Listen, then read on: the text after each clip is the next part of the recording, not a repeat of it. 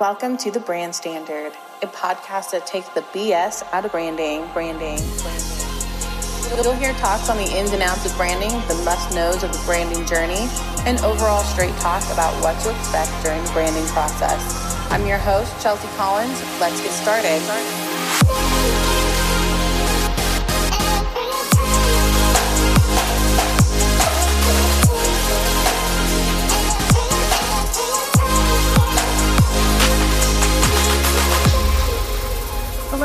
Welcome to the Brand Standard Podcast.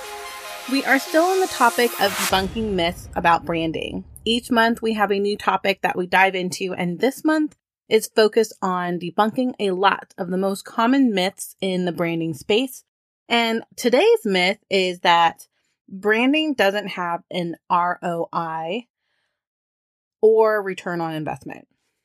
Hmm. Now, this is an easy one to debunk because it is completely false. The real question is how doesn't your brand have a return on investment? So I'm going to break it down a little bit more and give you the reasons why branding has an ROI. Branding in itself is a return on investment. Your investment is placed into your business when you decide to get your brand professionally designed. Once your brand is finished and ready to be distributed all out into the world, that is when you'll start to see a return on investment. When someone sees your logo, they will start to recognize your business. They will begin to see your logo icon or logo as a whole and start to put the icon to the business name. Again, your logo icon is the symbol that may be paired with your logo. And your logo is your icon and or the symbol with your business name. Now, your logo can also just be your business name in a brand font, which is fine because no matter what, your logo, you'll want your logo to be recognizable in order for them to recognize your business to that logo. An example would be Apple using their logo for a long time before just using their icon, which is the silver gray apple with a bite out of it. After a while, you'll be able to use your icon only like Apple does. When you see a computer with an Apple symbol on it, you automatically know exactly who created it. That's the same result we want for your business too. Showing up consistently will show off your logo more and therefore become more recognizable. When someone receives your promotional mailer, they will learn more about your business and your services. They'll see more of your branding out there and it will strike interest into looking more into your business. When someone sees your social media feed, they will see your work, your products and or services, and they get a sense of your overall vibe as a business.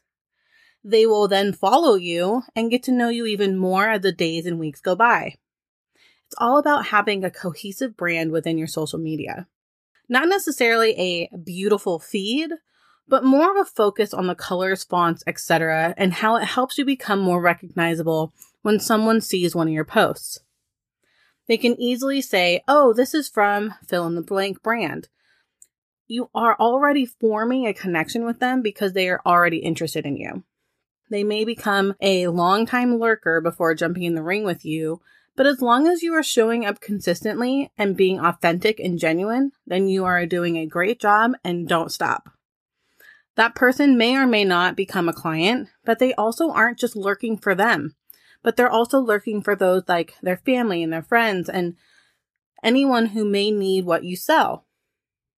When someone lands on your website, they will be able to go through all of the information at their own pace and they will have all of the pertinent information at their fingertips. They can look over the information and make a decision to reach out to you based on what's on your website and how it is branded.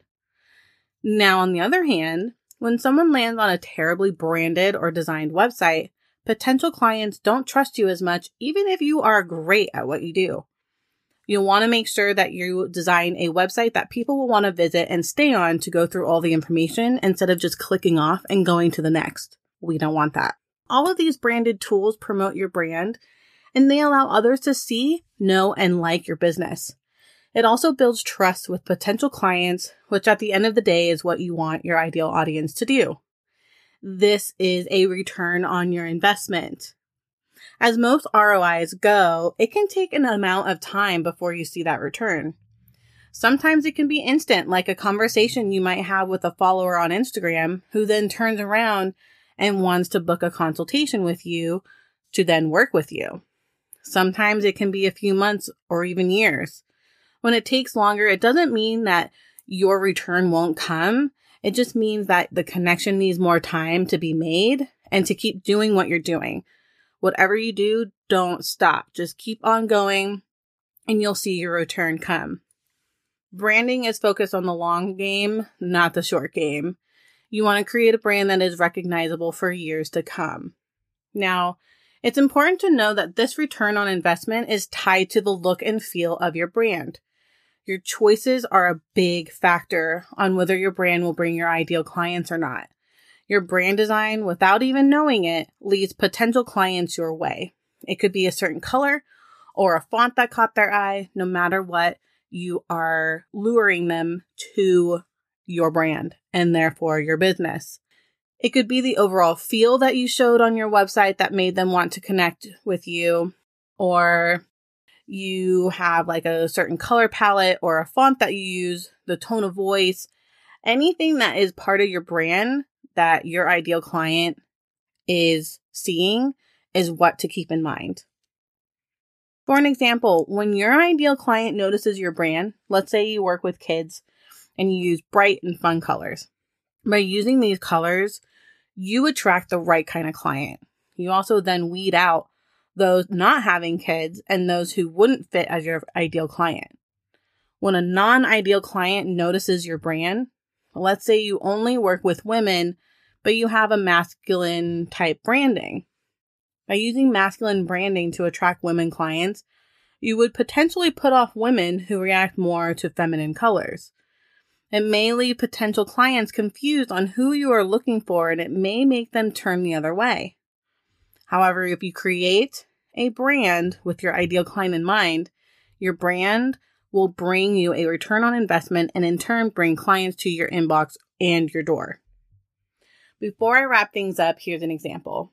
If your ideal client is a woman, then most likely you'll want to keep your color palette to yellows, pinks, and purples You'll want to have your typography be a little bit more either modern or modern with a little bit of feminine touch, like a signature or a handwritten font to kind of make it a little bit softer.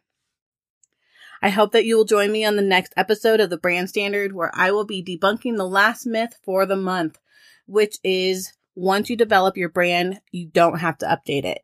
Do you think that's a myth? or do you think that's real? Something tells me you already know. Until then, make sure to grab a copy of my branding starter kit for free. If you want to take the ROI conversation a step further, my brand kit is perfect for you.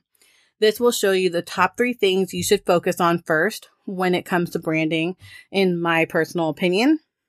This kit also gives you insider information about the terms that you will hear during your branding process, which is so huge because it'll give you a leg up and your designer will be super impressed. Lastly, you'll be given some best practices to keep in mind when you are developing your brand and nurturing it. Don't miss out on this. Again, it is free. The link is www.double8designstudio.com slash get the kit. That's www.double, D-O-U-B-L-E, the number eight, design, D-E-S-I-G-N, studio, S-T-U-D-I-O dot com slash get the kit. You can also find it below in the show notes. I hope you have a great rest of your week, and I look forward to the next episode next Wednesday. Talk then.